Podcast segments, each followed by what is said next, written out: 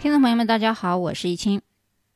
今天这一集呢，我们继续上一场我们讲过的美国的移民方式。除了我讲过的 EB 一、EB 二、EB 三、EB 四、EB 五之外，还其实还有很多细节的内容我没有在上一集当中阐述。那么今天我们继续讲一下，除了 EB 杰出人才和 EB 二的研究生等高学历人才移民，包括 EB 三的技术类移民与非技术移民，包括 EB 五的。没有任何学历要求，仅仅需要有资金投入就可以全家移民的这几种方式之外呢，还有很多其他细小的移民方式。比如我们举一个例子，很多人呢在问我一个工作签证叫 L 一，那 L 一呢实际上是跨国企业高管的一种非移民的签证。有人说，哎呀，跨国高管是不是可以移民呢？是可以的，但是它和 EB 一 C 之间有非常密切的联系。我们来举一个例子。也就是说，当你申请非移民签证，我们称之为 L 一企业跨国高管工作签证的时候呢，审批速度非常之快，几个月就下来了。但是呢，它是一种非移民的签证。但是这种非移民签证可以在美国，比如说在中国，你是一个大的公司，是跨国具有股份的，那么你需要在美国成立一个分公司，拥有着合资或者是合营，或者是拥有部分的股份，这很多种形式都可以。那么这个时候。一旦你成立公司以后，你可以转而申请为 EB-C 的这一种移民方式，这就叫 EB-C 移民。所以，包括上一场我们讲过的所有移民方式以外，这个跨国公司高管的移民，最后简称为 EB-C，是我上一场没有讲过的。那么，它具体的适用人群，我罗列一下，比如说企业家、股东、留学生家长。公司管理人员，或者是具有一定的经济能力或商业背景的人才等，这一个移民项目没有任何学历要求。记住啊，之前我讲过的 EB 一到三都有学历要求，如果是技术类的话，非技术类可以是中专技校等等。那么上一场讲的 EB 三的移民类呢，除了我们讲过技术类的本科学士学历。以上的人群，其实还有一种特殊的工种，就是紧缺人才，比如说焊接工、厨师，或者是其他的艺术人才。即使你的文凭没有达到本科或者是大专的话，只要在这个方面你有特殊的技能，也是可以走 EB 三技术类移民的。因为我之前那个表上写了 A、B、C，那么它是属于 A 和 B 之类的。好，今天呢，我们补充了上一场。讲的内容，但今天的重头戏呢不在于美国移民，我需要聊一下欧洲和其他的国家。有一种移民方式，很多人可能没有听说过，叫四代同堂移民。什么叫四代呢？一般我们讲过，说美国其实就是父母申请 EB 五的时候带上子女就可以了，或者是子女自己作为主申请人。等一旦转了身份以后，成为美籍，再申请一年或者一年半的时间，父母就可以移民，也就是两代人。那除非你是，呃，孩子以后过去再生孩子或者父母生子，那所以我们就算他三代吧。但是今天的话题很有意思，就是我们有四代同堂移民的这么一个项目，很多人可能没有听说过。那呢，就叫马耳他。这一家四代主要包括主申请人以及他的配偶，包括配偶的父母和祖父母。都可以共同申请，当然也包括孩子，所以这四代人。那么这四代人完全可以在马耳他自由出入，包括生根国。很多人不知道生根国的定义。那么在欧洲很多国家现在已经是欧盟的了啊。举个例子，比如说你要去德国，但是法国可以顺带签一下签证，我们叫生根签证。所以很多去欧洲旅游的朋友，或者是带朋友去买东西，买一些。奢侈品，或者是买房，或者是准备移民的人都知道生根国家的这个定义。那么这时候有一个问题，我就会跟所有的申请人或者是关心欧洲买房或者移民的人一样，我会问一个问题：说为什么要去马耳他？为什么不是其他国家？难道希腊不可以吗？当然也可以，每一个国家有他们的优势。但问题是为什么要去欧洲啊？这是一个问题。那么我们也知道，很多时候在英国或者是很多非移民国家，它的居留方式没有那么容易啊！我们之前上一次的音频里面，我们讲到德国留学，由于德国的公办学校很多是公立的，所以在大学的学费是全免。有人说，那是不是一分钱不花？我说，你说的是学费全免，生活费当然是要自己挣的。当然，在欧洲，比如说德国，你上学的时候可以合法打工，不像在美国，你是学生，那你就是学生签证，你是不可以打工的。所以这两点，欧洲国家和美国国家有不一样的区别。我们注意，就是在欧洲国家，如果你能自己挣生活费的话，是可以勤工俭学的。那么回到我们刚才的问题，就是为什么是马耳他？我自己也研究了一下，我发现马耳他它的确是全球唯一的一个四位一体的国家。什么叫四位一体呢？刚才我们讲了申根国的原因，我们也讲了欧盟国。但是你要知道，欧盟国里面现在英国它不是欧盟的了，那还有一个欧元国和英联邦成员，所以马耳他是属于这四个联盟里面的。四位一体的国家啊，包括申根国的申根签，欧盟成员国、欧元区的使用方法，也就是它的货币是流通的欧元，也是英联邦国家。英联邦国家就代表他去英国是可以免签的。那么这个地方我又看了一下，我们都知道意大利是一个有人说是靴子一样的地图，马耳他在哪儿呢？马耳他就在它靴子底下一个非常小的小岛。这个地方有欧洲之乡，也有着地中海心脏之称，也就是它的环境不错，宜居。我记得去年我去意大利的时候，觉得它的气候还是不错啊，干爽，也不用说那么多的雨水，有有雨水，但不会说大暴雨这样子。然后冬天也不是很冷，秋天的时候风水的感觉是跟加州很相似，湿度还挺好，因为它靠近地中海这一个。那么马耳他，有人说。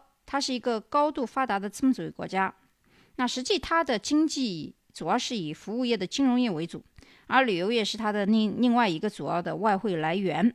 所以很多人在美国国家地理杂志当中会看到对马耳他被评为全球必须去旅游的这样一个圣地的介绍。那实际上马耳他这个国家，我稍微研究了一下，我发现它实际上实际。实施高福利的一种政策，实行免费的医疗，这才是很多人愿意去那的原因。包括刚才我讲的四代移民的这么一个好的政策，免费教育啊，包括住房贴金、养老制度。马耳他这国家虽然不大，但是它的医疗是顶级的，资源非常好。男性的平均寿命大概是七十九点七岁，女性是平均八十四岁。在世界卫生组织发布的世界。医疗体系排行榜中，马耳他排在世界第五，加拿大排三十，澳大利亚是三十二，美国是三十七，中国是一百四十四，讲的就是医疗的水平。而居民只需要接纳两百欧元左右，就可以在各大公立医院享受免费的医疗服务了。它的教育怎么样呢？我们也看了一下，有三百四十所非常好的各类免费的公立大学，百分之五十的马耳他的学生。都是经受过金融专业的培训的，所以这个专业在世界上排名还是算是名校之一。很多人，包括一些什么科威特啊、保加利亚、意大利、俄罗斯的人都到这边来留学。其次，我倒觉得说想看一下他的语言环境啊，也是英语为主。所以我这才发现，原来很多中国人啊喜欢到马耳他去移民或者置业，有他们一定的道理。但是。很有很多人可能忽略了一个国家，就是希腊。大家都知道，希腊和冰岛实际上几年前的次贷危机非常厉害，而且非常穷。这一次世界杯，很多人把冰岛奉为神啊，就是捧着捧得很高。我现在已经很多年不看这个世界杯了。第一呢，原因是美国人从来不看。在美国，第一大球是橄榄球，其次是棒球，也就是这个 football 和 baseball 是美国人茶余饭后。吃着可乐，捧着炸鸡，看的两大项目，然后接下来有可能是网球、冰球，最为中国熟知的 NBA 或者是世界杯，其实在美国并不流行，很多人其实并不是很清楚啊，所以我这里提一下。想当年黄健翔还在的时候，我们也是拿着世界杯的各个小组的表格，一个一个对比，几轮几轮，最后到。半决赛、决赛，一个个疯狂，半夜不睡觉，这种年代一去不复返了。二十年前的时候，我还记得特别的热衷。出国以后，发现全世界的格局和信息，其实很多时候在国内得到是不对称的，所以后来现在也懒得去看。但是最近看到一篇文章，关于就是讲这个世界杯。前几天六月十六号，冰岛逼平阿根廷一比一的时候呢，很多人觉得。把这个文章里面写关于冰岛怎么厉害的，我看了一遍。但是有一篇文章很有意思，他讲到的是不用把这个冰岛捧得很高，主要讲的就是冰岛危机这个问题。那它的根源在于呢，是对银行业的低管制。银行业成为冰岛的支柱产业，但是很多世界各地的资金到了冰岛汇集流动以后，虽然让冰岛一时间成为高居富国前列，但是也蕴藏极大的风险。大家都记得，美国次贷危机发生以后，冰岛的银行业也受到了很大的损失。由于这个杠杆效应，大家知道这个极高的财务杠杆效应，最后导致冰岛的银行业根本承受不了这些损失。多尼莫牌效应使得冰岛银行业一夜之间崩溃。但是，这里我转到哪里呢？那就是希腊。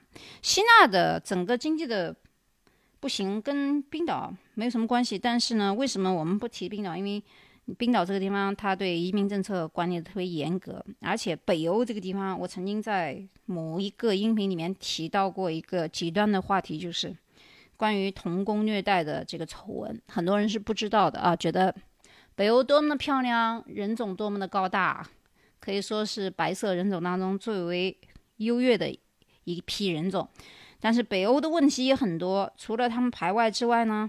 虽然这个排外不是所有国家啊，比如说这个瑞典还好，但是欧洲国家里面，奥地利非常的有这个 race 方面的歧视。这个话题我是怎么展开的呢？有一次我坐飞机，坐在我旁边的一个白人女性呢，她是从欧洲从小一直长大的，在欧洲所有的国家，包括法国、英国、奥地利、北欧、西班牙、葡萄牙、希腊。还有一些很小的国家都待过，我就问他一个问题，我说：“哎，你现在已经移民美国了，那么如果你养老的话，你想在美国呢，还是像欧欧洲呢？”他说：“两边都可以，就是风格不一样。因为我们去过欧洲人呢，都知道欧洲的风格呢，其实跟中国还是蛮接近的，就是美食也比较多，地方也不大，你走一圈坐个火车经过好几个国家了，那它这个风情呢，以及人与人之间的这个关系啊。”跟美国是完全不一样的。美国这么大个地方，你想到哪都得开车。当然，它也干净。欧洲呢，整体上是比较脏、比较乱啊。但是，他跟我，我就问他很很多问题啊，包括对奥地利印象，包括瑞典啊，还有其他一些东欧这些国家。他说，奥地利这国家不要去，就非常的比较排外。中欧这边呢还好一点，北欧那边呢有一些这些虐童的事件，只是因为。人口少嘛，就会用到一些年纪比较小的这一这一群族人。但是呢，在北欧这个国家，很多的几个靠近冰岛的这几个国家当中，对中国人，我们不谈他们本族裔啊，比如说白人对白人还不错。但是如果你是移民，尤其是中国人或者是亚裔人的话，你哪怕上一下厕所，你小孩没有带进厕所，放在门口，比如说等一下，等你出来就不见了。这个真真是是一个住在。北欧的这么一个华裔的女性告诉我的，所以她赶紧把她的三个孩子，两个女儿，一个儿子带回中国抚养，这是多么可怕的一个事实！如果大家可以去找的话，可以百度，或者是能够 VPN 的话，到 Google 里面去查一下北欧虐童事件，就知道这些孩子到哪去了呢？结果就不见了，找也找不到，干嘛去了呢？去拿去做苦力了。那这些孩子为什么要去拿去做苦力呢？那这不是剥夺了人家作为父母的这个权利吗？哎，对的，对的。那在西欧国家，大家要知道，对于未成年人啊，你是无时无刻一定要看着他的。如果你失职，也就是说你没有把他带去买东西，放在车里被闷死了，或者是在家虐待了，这都属于叫虐童案件。但是这个北欧的做法太极端了。这个明显不是自己的父母虐待儿童，可能就是稍微等一会儿、待一会儿，但对方呢是有意图的钻这个法律漏洞，把这个孩子给拿走或者是偷走。这样子呢，由于你是外族人，也是一个外来的移民人口，会受到这个当地人的一股强大势力的控制和这个支配。所以这一点我要提醒所有准备到北欧去移民的人。那中欧、南欧要好一些，这个情况大家可以去百度查一下啊。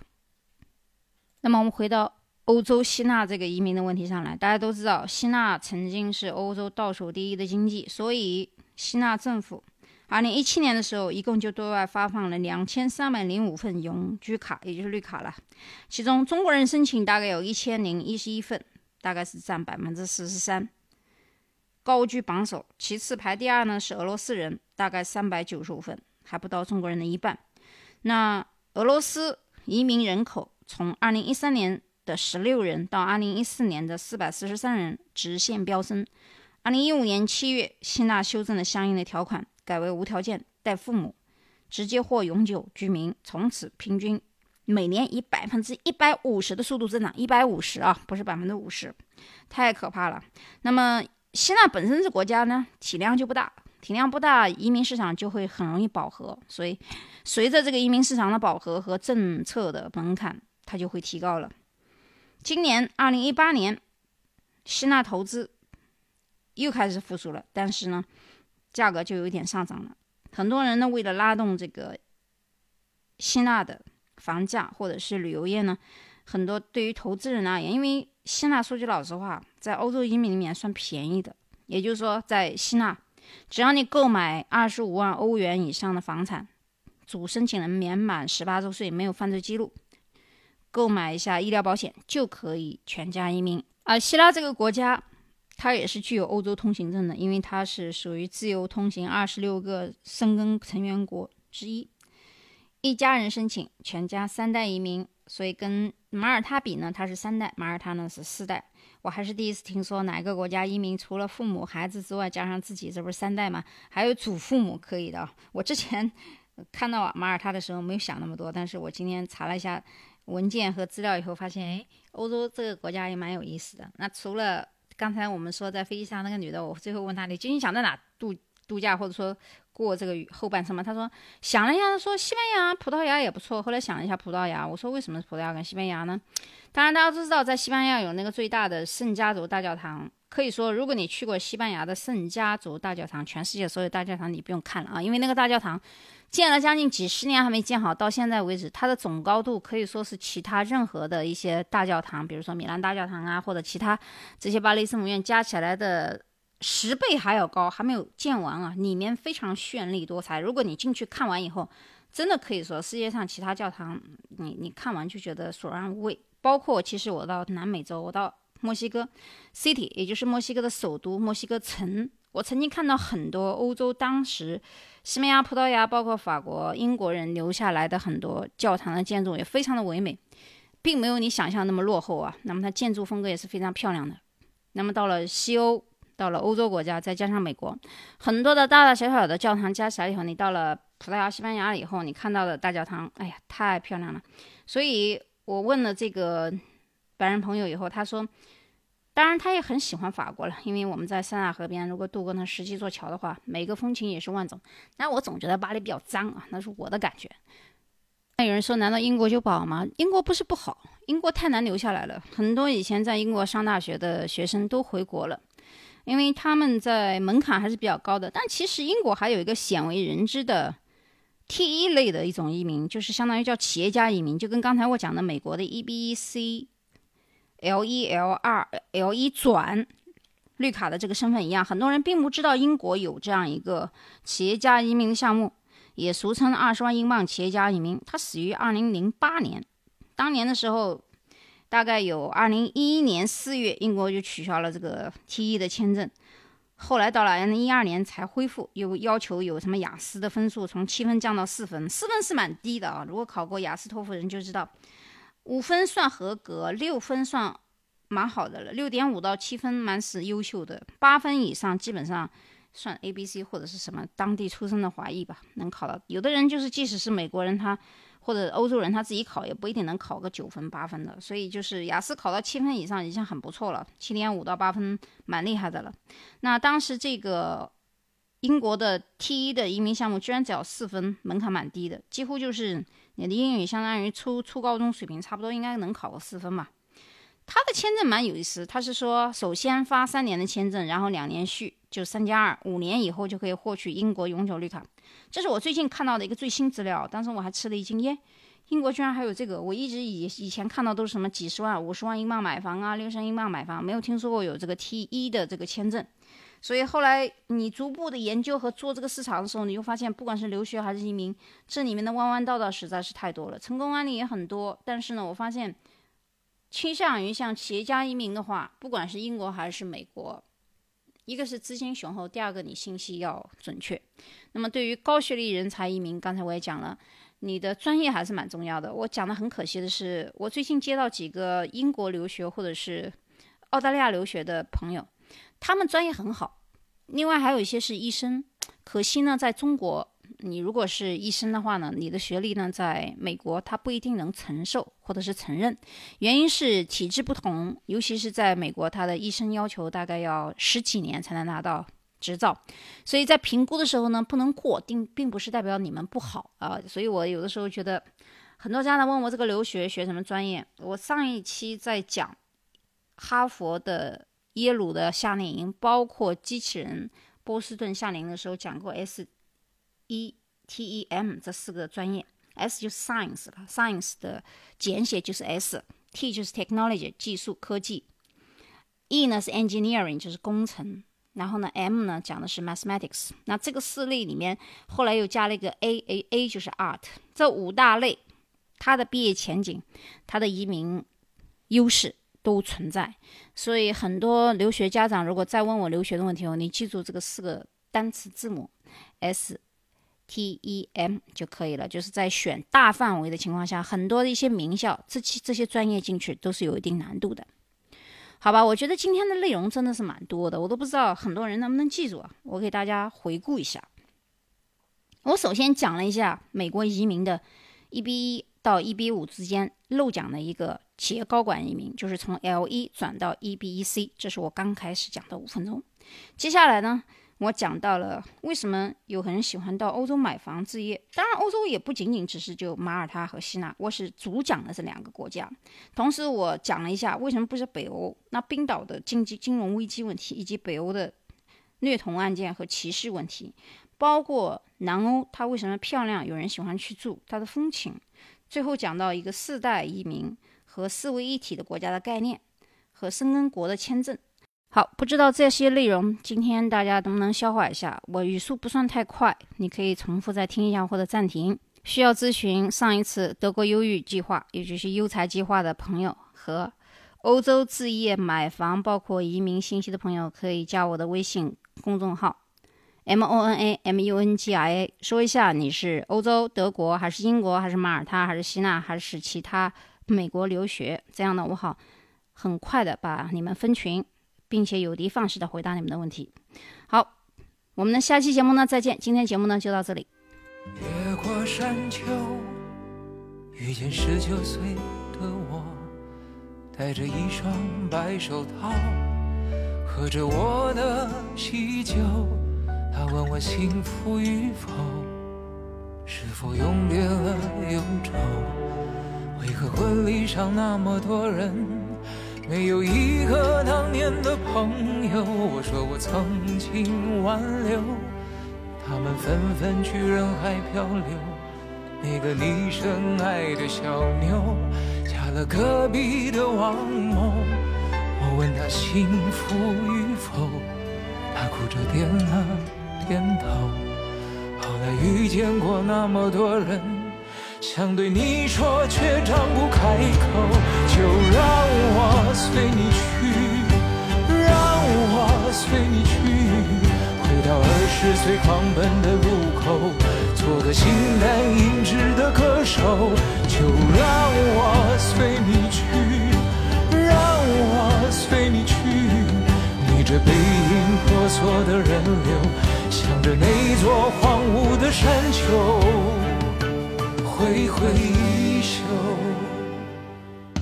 越过山丘，遇见六十岁的我，拄着一根白手杖，在听鸟儿歌唱。我问他幸福与否，他笑着摆了摆手，在他身边围绕着一群。当年流放归来的朋友，他说你不必挽留，爱是一个人的等候。等到房顶开出了花儿，这里就是天下。总有人幸福白头，总有人哭着分手。无论相遇还是不相遇，都是献给岁月的序曲。就让。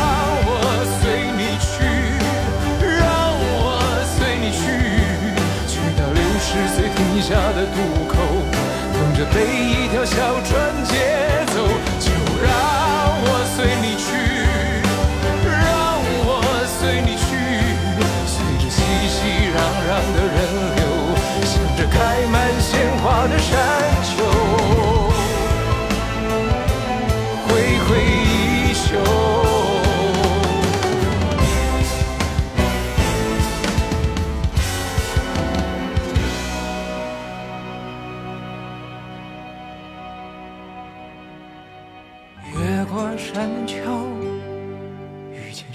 岁的我，戴着一双白手套，喝着我的喜酒。